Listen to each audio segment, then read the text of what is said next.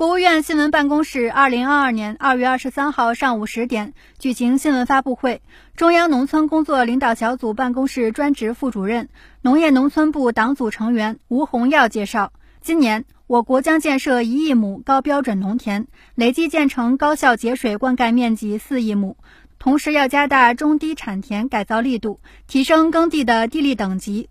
中央农村工作领导小组办公室专职副主任。农业农村部党组成员吴洪耀，今年我们将建设一亿亩的高标准农田，要累计建成高效节水灌溉面积四亿亩，